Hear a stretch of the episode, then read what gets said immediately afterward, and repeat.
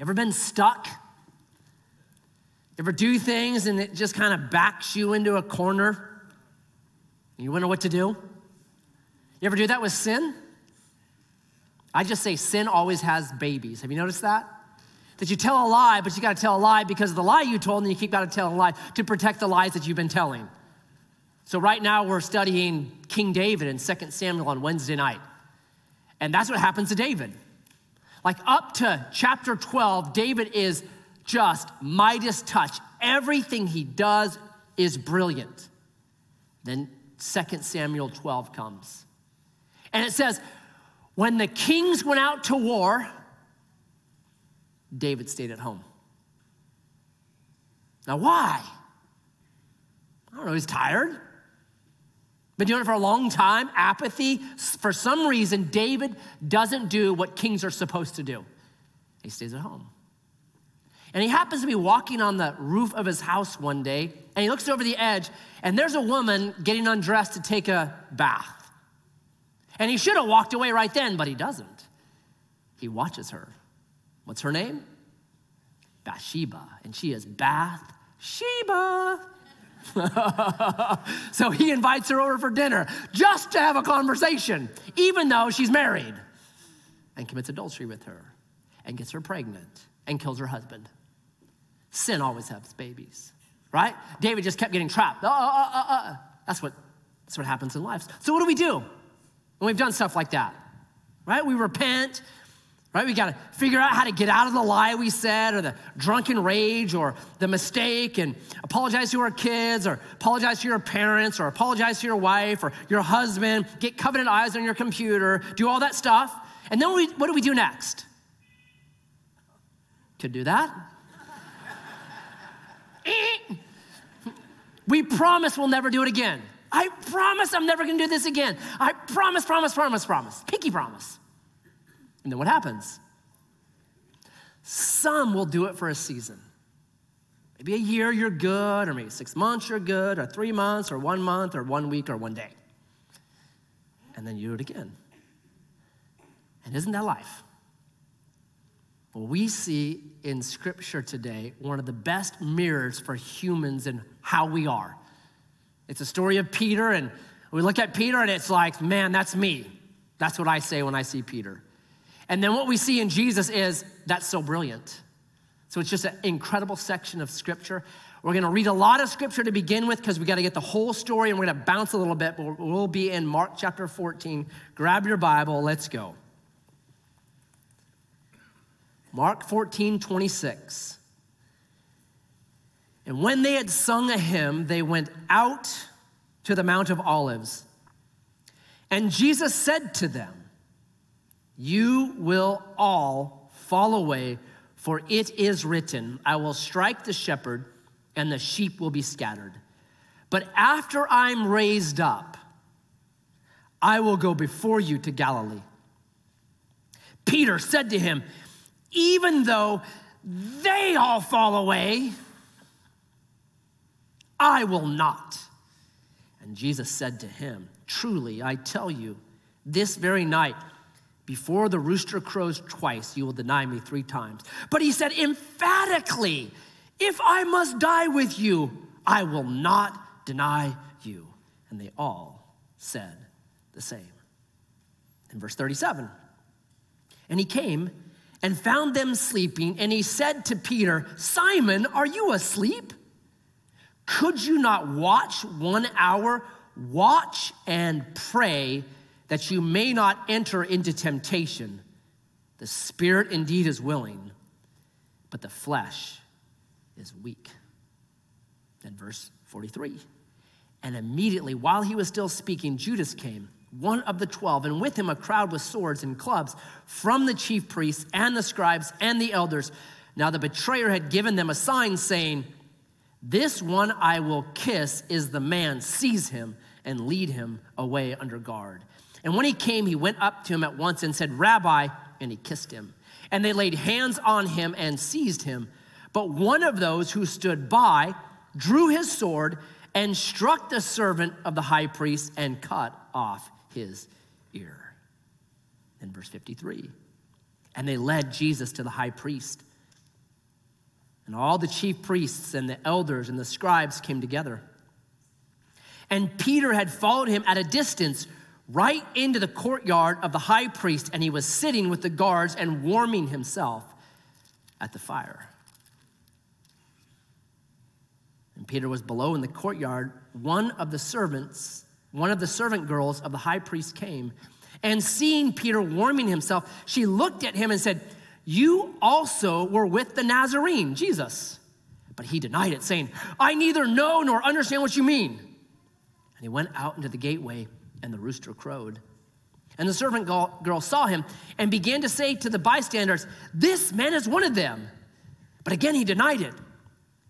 And after a little while, the bystanders again said to Peter, Certainly you are one of them, for you are a Galilean. But he began to invoke a, invoke a curse on himself and to swear, I do not know this man of whom you speak. And immediately the rooster crowed a second time. And Peter remembered how Jesus had said to him, Before the rooster crows twice, you will deny me three times. And he broke down and wept. What a story. So Jesus says to his disciples, This night, all of you are going to abandon me. As scripture says, strike the shepherd and the sheep will scatter. Jesus had invested three and a half years in his disciples, ate with them, traveled with them, camped with them, counseled them, talked with them, shared scripture with them, taught just you name it for three and a half years. And in one moment, one night, they all abandoned him. How sketchy are humans, right? How sketchy are we? And nothing's changed. Have you heard of the Stanford prison experiment with Stanley Milgram? Like it's unbelievable. He, he had this experiment he wanted to do with at Stanford, and he took some Stanford students, made half of them prisoners and half of them guards. It was supposed to last for six days. They had to shut it down on the second day because it got too crazy. The guards got just, men, give them a badge and look out.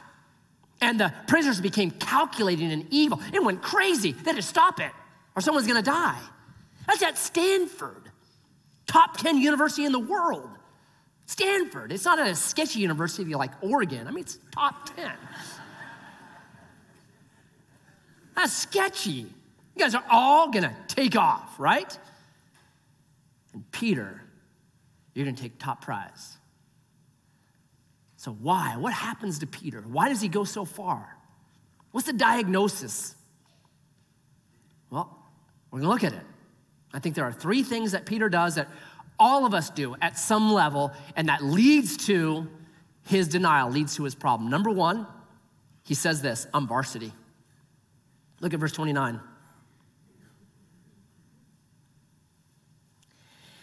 Even though they all fall away, I will not. Come on, Jesus. I'm not like those losers. Those guys are total losers. They would totally take off. I've suspected them for three and a half years, Jesus. Totally. My eyes have been on them. Right? His competitive nature gets up like, I am so much better than those guys. All of your warnings and all of your advice and all of your counsel, Jesus, it doesn't apply to me. I don't need it. I'm not like those 10. I'm above the law. Yeah, they're sketchy, totally. I've been hiding my wallet for three and a half years from them. Because, whoa, okay. I'm varsity. I'm telling you, this is the danger zone in Christianity. It's a guy by the name of Dr. Howard Hendricks. He does really good research. He looked at these MDiv and Doctors of Divinity students, 246 of them. And what they had in common was this within two years, they were all out of ministry. So these are MDiv Doctor of Divinity people six, eight, ten years of their life dedicated to learning how to be a pastor, and then within two years, they're gone. And you want to find out, like, what's some common denominators between these guys? They were obviously dedicated, they worked at this. What happened to them? He found this number one, they didn't have any accountability. There's no elders that they related to. There was no group that they were involved in. There was no people they were talking to. They were islands, just on their own, doing their own thing. Number two, they stopped seeking Jesus personally. I got it. I know it. I've read the Bible. I got the degree. I don't need that. That's for other people. Those rules, that stuff doesn't apply to me. I'm varsity. Look at my degree. And then number three, all of them said this it'll never happen to me. And yet, 80% of the 246 were out of ministry in two years or less because of sexual sin. I'm varsity. I don't need it. Oh, look out. Yes, you do. Because here's what the Bible says. If they'd still been reading the Bible, they may have noticed this. This is 1 Corinthians 10 12. Therefore, let anyone who thinks that he stands, I got it, I won't, take heed lest he falls. Here's what Paul would say later in 2 Corinthians chapter 12 verse 9. But he said to me, "My grace is sufficient for you, for my power is made perfect in your varsityness, your weakness. Therefore, I will boast all the more gladly of my weakness, so that the power of Christ may rest upon me. Paul discovered something. It's not how varsity you are, how strong you are, how good you are. In fact, it's the opposite. That's in weakness, that the power of Christ rests on that. All of us have Peter convictions where we'll say these things, right? I'm never gonna do drugs, man. I don't care. All my friends do them. I'm never to do them. I'm never to get drunk. You know, I'm not to do that. I'm never to have sex before I get married. I'm to present myself pure to my spouse. I'm never to steal. I'm never. We all have these convictions, right? Sometimes they're just silly convictions. I remember as a 16 year old when I got my driver's license. I remember I was just amazed that you can drive 65 miles per hour. Like, that is so fast. Are you kidding me? Because I was used to years and years and years of riding my bicycle, where, you know, my speed was normally 45 miles per hour. So I'm like, wow. I told my mom, I will never speed 65 miles per hour as fast enough. What a stupid kid I was. right? We have these convictions and we think, well, I'm gonna do this. We all, we all had Peter convictions. And it's not bad to have convictions, it's can you actually back them up? You got the mettle to back it up? That's the question. So Peter learned something from this. Many years later, he'll write 1 Peter 5 5, and this is what he says God opposes the proud. Anyone want to be opposed by God? You know what? I want to walk out of here and just oppose God. Probably not. But gives grace to the humble. Humble yourselves that's an imperative. That's what we have to do. That's a choice we'll make. Either you'll do it or life will do it for you. Humble yourselves, therefore, under the mighty hand of God, so at the proper time, he may exalt you. Peter goes, Oh, man, I blew it so bad. Be humble. And there's a false humility you know what that is? When people are like, I'm so terrible. I'm such a loser. I can't do anything right. I'm such a failure. You know people like that? When someone does that to me, you know what I do? I agree with them. Yeah, you are. Because nine out of 10 times, oh, wait, I'm not that bad. I didn't say you were, you did, right? It's false, it's fake. No. Humility is this it's a right understanding of who you are. This is who I am is what I'm capable of. I'm reading a book right now called Ordinary Men. It was recommended by Brooke. He's a local policeman and um, uh, security guy here, great guy. And what it is, it's about Battalion 101, a group of Germans that were brought in and became policemen in World War II. And what's interesting about these policemen is this they were born before like the, the like 1910, 1909, 1908. So they didn't grow up as Hitler youth. They weren't indoctrinated with the hate and the crazy messages. They were before that. They grew up in the normal Germany. And yet, these guys, brought in as policemen, put in Poland, that battalion 101, 500 men were responsible for the death of 100,000 Jews in some of the most brutal ways you can. You, it's just unimaginable. Only a tiny fraction, 0.01% of them didn't engage in it. These are men who would have said before World War I, I'm a good man. I wouldn't murder somebody, I wouldn't massacre them. Yet 500 kill 100,000. Either kill them personally with a gun in their face or put them on a train to the Holocaust camps. Oh, that's what you're capable of. Be careful, right? Jesus says, be humble. Like Peter's problem, he's not listening to Jesus. That's a problem, right? You and I, we got to come to scripture with a really, really soft heart.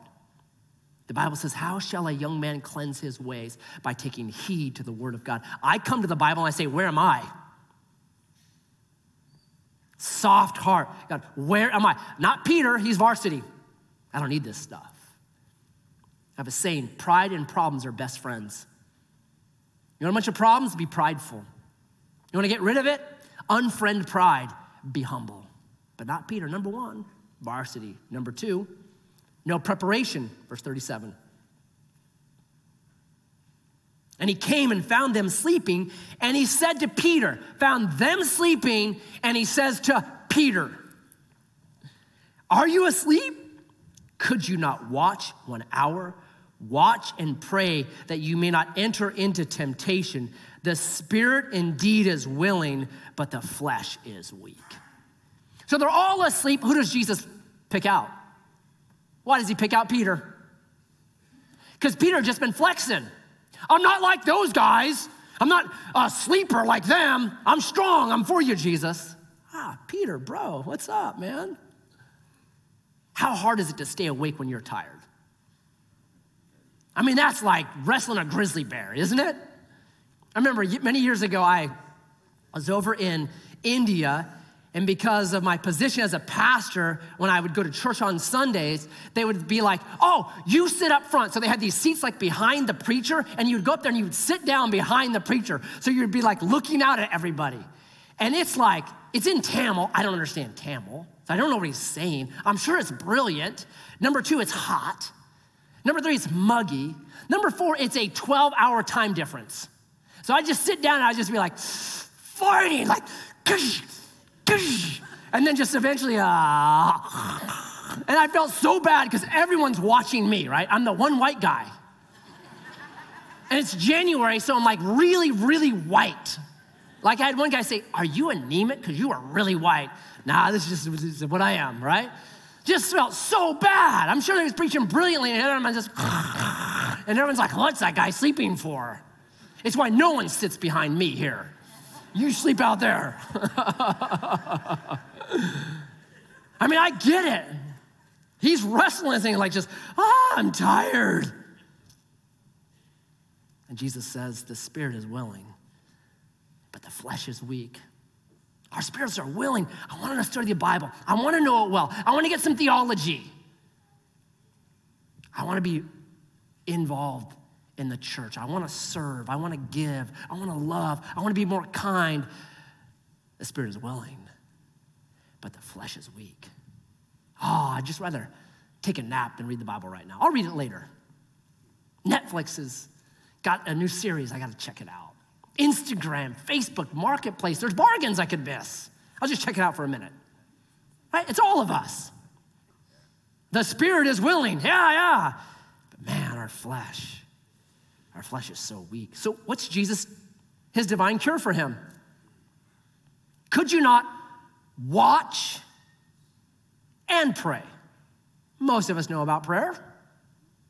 What's this watch? Because watch and prayer are combined over and over in the New Testament. The word watch here, it's a Greek word that means like a guard, staying up all night, just watching, guarding, alert. Here's what Jesus is saying to Peter Bro, you know you. Be alert to you. You know who you are. Be alert to you. We all know how we operate. We have enough life. If you're in this service, you have enough life already to know here's my tendencies. I got to guard against my tendencies. If you're here and you're dating some girl, you know your tendencies. You know, if you go over at 9 p.m. and get cozy on the couch to watch a movie, you know what's happening next. Where'd all my clothes go? What happened? Ah, you knew. Okay, that's not a mystery. You know, if you go hang out with that one crew and you have one beer, it's not stopping in one beer. It's stopping when you're in the back of a pickup with a new face tattoo, missing your wallet in Tijuana. That's what's gonna happen. You watch, you guard yourself. You know, if that topic comes up and you start talking, it's deep fake, conspiracy, and you're unfriended by everybody. That's what it is. It's you know you. Watch and pray. Jesus, I know my tendencies, I know my weaknesses. Help me. Because in Luke's account of this, Luke has Jesus saying to Peter in this same thing Satan has requested you. Satan's got his eye on you, Peter. He wants to sift you like wheat. It's coming for you, bro. This is more just your flesh is weak. This is you are under the attack of an enemy. Look out. He had no prep. What do we need to do? We need to be prepared, don't we? We got to be prepared. The Bible says this about this Christian walk that we're on. It says it's actually a marathon. It's Hebrews 12. Run this race with endurance. This isn't a 50 yard dash. This is pounding out mile after mile after mile. Run with endurance. Who here could run a marathon right now? You guys know the original story? Right, there's a battle, Phidippides, they win it. Phidippides has said, hey, you gotta run 26.2 miles to Athens and tell them we won because they just sent another army around the back and they're gonna act like they won the battle and the, the gates will be open for them. You gotta get to Athens so they close up the city. So Phidippides runs 26.2 miles, gets into the city, says, we've won, and then he dies. Who here to save Grants Pass could right now stand up and run 26.2 miles? Right? Who, after six months of preparation, could run and save the city of Grants Pass? Any one of us. 80 year olds run marathons every single weekend. It's all about preparation. The Bible is saying, be prepared. Life is a trial. Satan doesn't wait for the tip off. Tests aren't reserved for school hours. It's coming at you anytime, anywhere, and you've got to be ready. It does not give you advance warning. So you gotta be ready. Watch and pray. Watch and pray. But when you're varsity, you don't need to. He's varsity, no prep, and then he gives it his best. Verse 46. And they laid hands on him and seized him. But one of those who stood by drew his sword and struck the servant of the high priest and cut off his ear. He gives it his best. Cuts off a guy's ear. Now, just to give him a little bit of credit, Passover had just gotten over. Peter would have drank three glasses of wine, just woke up from a nap. The one thing he remembers is this I promised Jesus I would fight for him. Okay, and slashes. So I get it. He's trying to keep his oath. He's trying to do what he promised Jesus that he would do. Praise the Lord, he has bad aim. But he's giving his best, right? That's what he's doing. I'm not one of those bad disciples that's just gonna give up and not fight for you, Jesus. I'm a good disciple. And then, verse 54. And Peter had followed him at a distance right into the courtyard of the high priest, and he was sitting with the guards and warming himself at the fire. Whoa. Now, I know some preachers will take this and be like, this is problems, Peter's problem. He was following Jesus at a distance. And because he was following Jesus at a distance, then he ended up warming himself at the enemy's fire, catching the sinnies because it's contagious, and then denying Jesus. So do not follow Jesus afar and don't hang out at Starbucks. You'll catch the sinnies. Right? That's not what's being said here. What's Peter doing? He's doing his best. He's trying to keep his promise. He marches in and sits at the high priest's courtyard with the guards. Peter here is saying, I am going to give it my best. I am putting myself in harm's way. I'm in the enemy's camp. I'm doing it. I'm keeping my promise. I'm not like the bad 10. Look at me. Here I am. It's accountability groups, it's software on your phone. It's, I'm trying my best. I got this stuff. All the rest are gone. I'm still here. Look at Jesus. So, how does it work out for him? Let's take a look. Verse 66. I just love this verse.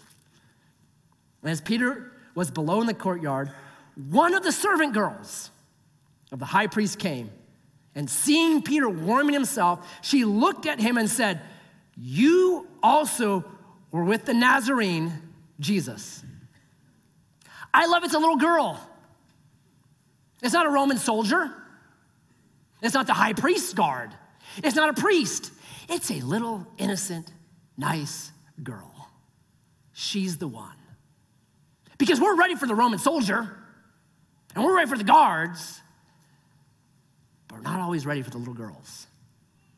The things that we think, oh, that's no problem. It's the little girl that gets him. So what does Peter say? But he denied it, saying, I neither know nor understand what you mean.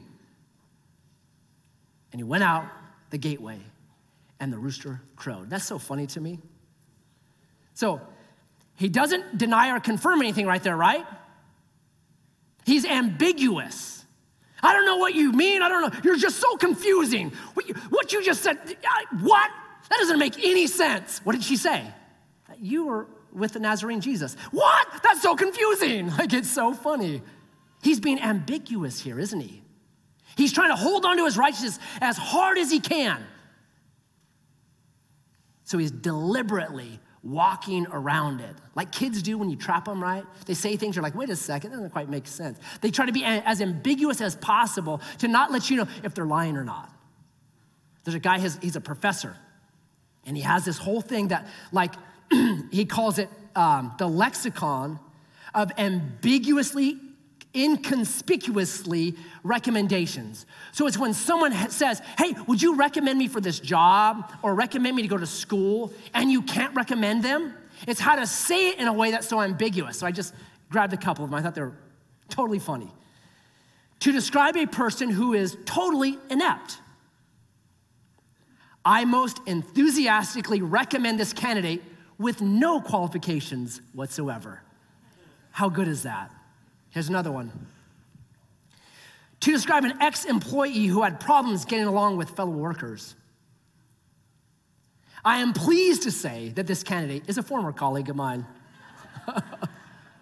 to describe a candidate who is so unproductive that, that the job would be better left unfilled. I can assure you that no person would be better for the job.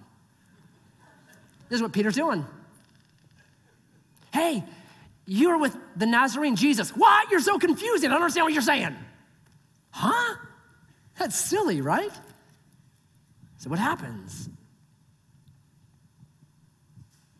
He knows right now he's going to be exposed, doxxed. He knows it could get really dangerous. So he walks away, kind of walks over to the gate, kind of stands over there, like, I can't take this crazy, confusing girl. And he's standing over there, and here's what she does. And the servant girl saw him and began to say to the bystanders, This man is one of them. But again, he denied it. And after a little while, the bystanders again said to Peter, Certainly you are one of them. You are a Galilean. So he's over there by himself now. He hasn't walked away from Jesus. He's just walked away from that confusing girl and the fire. But she keeps saying, He's a Jesus guy. He's a Jesus guy. He's a Jesus guy, right? So Peter's like, Oh no. What do you think he's thinking at this point? I should have run away with the other 10. That's what he's thinking. I blew it. I'm going to end up dead. So he keeps denying, like, I don't know who this is. Who are you saying I follow? What's his name? Jesse? Jesus, Jimmy, what? I don't even know his name, like, right? But the more he talks, here's what happens. He's got an accent. He's from Galilee. You ever meet somebody and you can just tell immediately where they're from from their accent? Yeah, right? I did some work as an engineer in the deep south, not like Atlanta. It was Savannah River, and it's a tiny town, and the people that were there, I could not understand. I worked with two techs, I couldn't understand a word they said. They'd be like, I'd be like, yeah, that's what we should do. Go right ahead. So what I was gonna do, right? The only word I could understand was NASCAR. They'd be like, NASCAR. I'd be like, Dale Earnhardt, man. Love the guy. That was our conversation. NASCAR, Dale Earnhardt. That was it. It gives him away. He's a Nazarene. He's from Galilee. You're from that region as well. This is checkmate for Peter. He has been boxed into a corner. So, what does he do? Verse 71.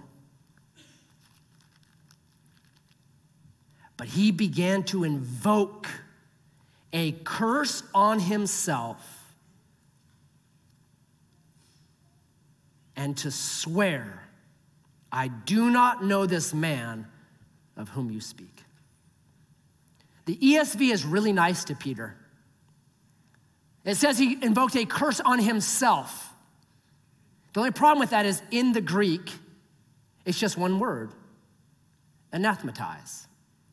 There's no pronoun for himself. It's just he began to curse. And it's not swearing a bad word, it's he's calling a curse down on someone.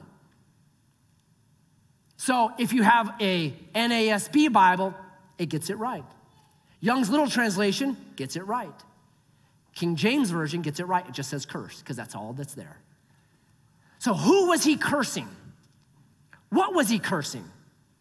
What was he anathematizing? Here's the thing a student would never, ever, ever curse his rabbi.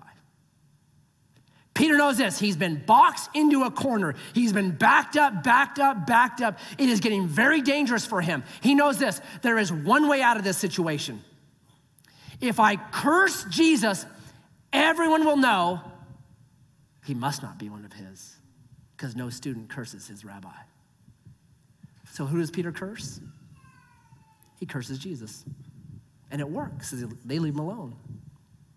They leave him alone to hear a rooster's crow, and he weeps bitterly because his failure is so much worse than anyone else. It finally boxed him in. It finally got him in a corner. Finally, all his righteousness he'd been holding on to, all his, I'm so much better than them, failed. He was a hundred times worse than any of the other 10. That's how it ends. How brutal is that? Every one of us are going to have Mark 14 moments. Do you know that? The job that you really want. Perfect job. And then they present you with their diversity, inclusion, equity statement that you have to agree to. That girl that you're dating and she is hot. Oh, she's hot. I always tell you, young men, yep, so is hell. Okay? And then one time, as you're getting to know each other a little bit better, she's like, You're not a Christian, are you? Hmm. On the job site, all the guys are gathered around looking at a phone. Dude, check out this chick. Come here, dude. Check out this chick. What are you gonna do? There's the marijuana joint being passed around and it comes to you. What are you gonna do? These are people you like, these are people you wanna be friends with. The drugs are being passed around all of us, at some point in some way are going to be pushed into a corner. The police are asking you questions. You know, if you answer that question correctly, you know it could happen to you. We're all, at some point, our righteousness, what we claim, what we hold on to, we will be cornered. I love this section because it weaves the trial of Jesus together with the trial of Peter, because life is a trial. Life's a trial. That's what it is. So, we learn from this? Three simple lessons and we're done. Number one, life will ruin your righteousness. Do you know that? Whatever you think, whatever your Peter moment is, I'm not like them. Okay, you just blew it. Life's gonna corner you. You're gonna be just like them. Life will ruin your righteousness. And I think you, everyone in here is old enough to know that already. If you're still thinking you're righteous, okay, put it on your day planner, it's coming for you. You will be cornered eventually, just like Peter was. He kept trying to find a way out. There was no way out until finally he lost his righteousness. It will corner you. It might happen when you're leaving and you hit traffic on the way out of here. There goes your righteousness. It's coming. Number two, so solve the puzzle. Solve the puzzle. Here's what I mean Peter was fighting this as hard as he could, wasn't he? Pulls out a sword, follows Jesus into the enemy camp. He's right with the guards sitting at the fire. I mean, he is trying to show himself look at Jesus, I'm, I'm gonna keep my word to you. He fought it as hard as you possibly could fight it. And what happened to him? It got messy in a hurry. More messy than the other 10. You gotta solve the puzzle. You know those Chinese finger puzzles? You know the ones where you put your finger in it? And the harder you pull, the more it pulls on you, and the, the more. How do you get out of a Chinese puzzle? You gotta relax. Peter figures it out. He relaxes, he gives up. He just gives up. In John 21, it says, I'm going fishing. And he goes out fishing, he's given up totally. And guess who shows up? Jesus shows up. And Jesus, three times for every denial, three times Jesus says, Peter, do you love me more than these? What are the these that he's talking about? The disciples. You said last time we talked, I love you more than all of them. They're gonna all run from you. They're sketchy humans, not me. So Jesus is now asking him, Do you feel the same way now, Peter? Do you still think you're better than these guys are? Do you love me more than these? And the third time, Peter responds. It's in the Greek. He doesn't even use the word love, he uses the word like. I like you, Jesus. No bragging, no arrogance. No, I'm righteous and I'll do this. He's broken, humble. And then Jesus says, Brilliant. Feed my lambs. Now you can lead my church. How different is that? He doesn't get canceled. Statues don't get torn down of him, right? None of that happens to him. It's the exact opposite. Finally, Peter, you gave up on your righteousness, how great you are, how much better you are than everyone else. You gave up on it all. Now you can lead my church. You can preach the first message, and 3,000 people will get saved. You can be the pillar of the church at Jerusalem. Now, because you finally solved it, because you finally figured it out, because you finally gave up on your righteousness. Why are we so disappointed in ourselves? Because we try to be our own savior. Why do we have so much guilt and so much oh, angst at ourselves? Because we're not as righteous as we think we are. Right?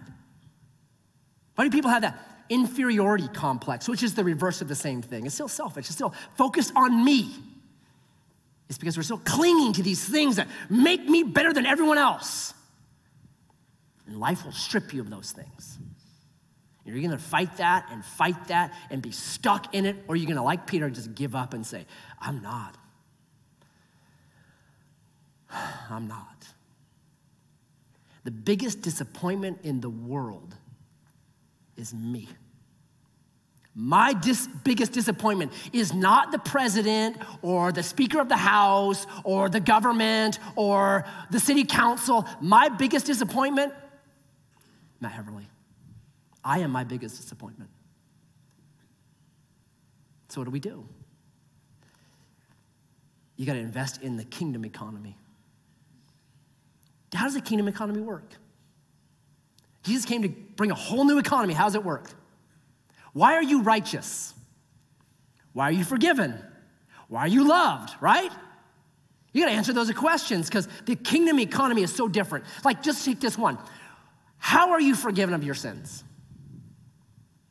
For a long time, here's what I thought happened. I thought there was like this that Jesus is our advocate, literally lawyer. There's like this heavenly courtroom, and God the judge is on the throne, and the Father is up there, and Jesus comes in with just my stack of sins. And okay, Matt blew it again. Oh man, he should know better. He's a pastor. I know, but he doesn't. So here it is Jesus is saying, as my advocate, Father, please forgive him. Please be merciful. Please be grace, have grace on Matt, right? You ever have that in your uh, idea in your mind? And the Father's like, okay, one more time because of the cross, because of what you did. Okay, one more time. How precarious is that? How thin is that? Right? Is that why you're forgiven? Listen to 1 John 1 9. If we confess our sins, he is faithful and merciful, faithful and grace, faithful and loving, faithful and kind. No. He's faithful and just to forgive us our sins and to cleanse us from all unrighteousness. Why just? That doesn't seem like it fits. It seems like it should be merciful or gracious, right? Why the just? Because here's what actually happens when I blow it again. Jesus says, Father, forgive Matt. Forgive him because I paid for that sin 2,000 years ago on the cross. And it would be unjust, Father, for you, get, for you to get paid twice for the same sin. And the Father says, case dismissed, paid in full. Every time, every sin, every believer in Jesus. That's the good news. That is the seed that when that actually gets into your heart, cracks the hardest habits of humans. That's where change comes. Titus 2:12 says this. It's the grace of God that teaches us to say no to ungodliness. What teaches me? My convictions and my gritted teeth Christianity and my, oh, I'm gonna do it like Peter? No. It's when grace actually cracks the hardness in my heart, it teaches me something it transforms the kind of person I am. That's what we need. That's what I try to preach here day in and day out. Let grace train you. Let grace train you. Because humans are sketchy, and Jesus is not. So keep your eyes on him. So as we take communion today, there's one Savior. It's Jesus Christ. Let him be your Savior, let him be your righteousness. Everything else is icing, if you would, on the cake. Nothing wrong with accountability groups, I'm not against them. But apart from Jesus, failure. Nothing wrong with software on your phones, nothing wrong. Apart from Jesus, failure that grace is the gasoline that makes everything go in the Christian faith. And so, Jesus, today, I know that I will this day, this week, still cling to some reason why I'm better than everyone else, why I'm righteous, why I'm not like them. And I want to be healed from that because I'm just a man. And so I pray for myself, I pray for every one of us that as we partake in you today, the good seed will be pressed into our hearts and will produce the good fruit of humility. Let's eat together.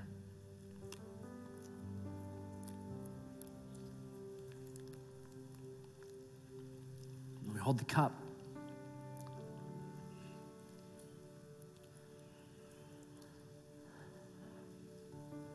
We are forgiven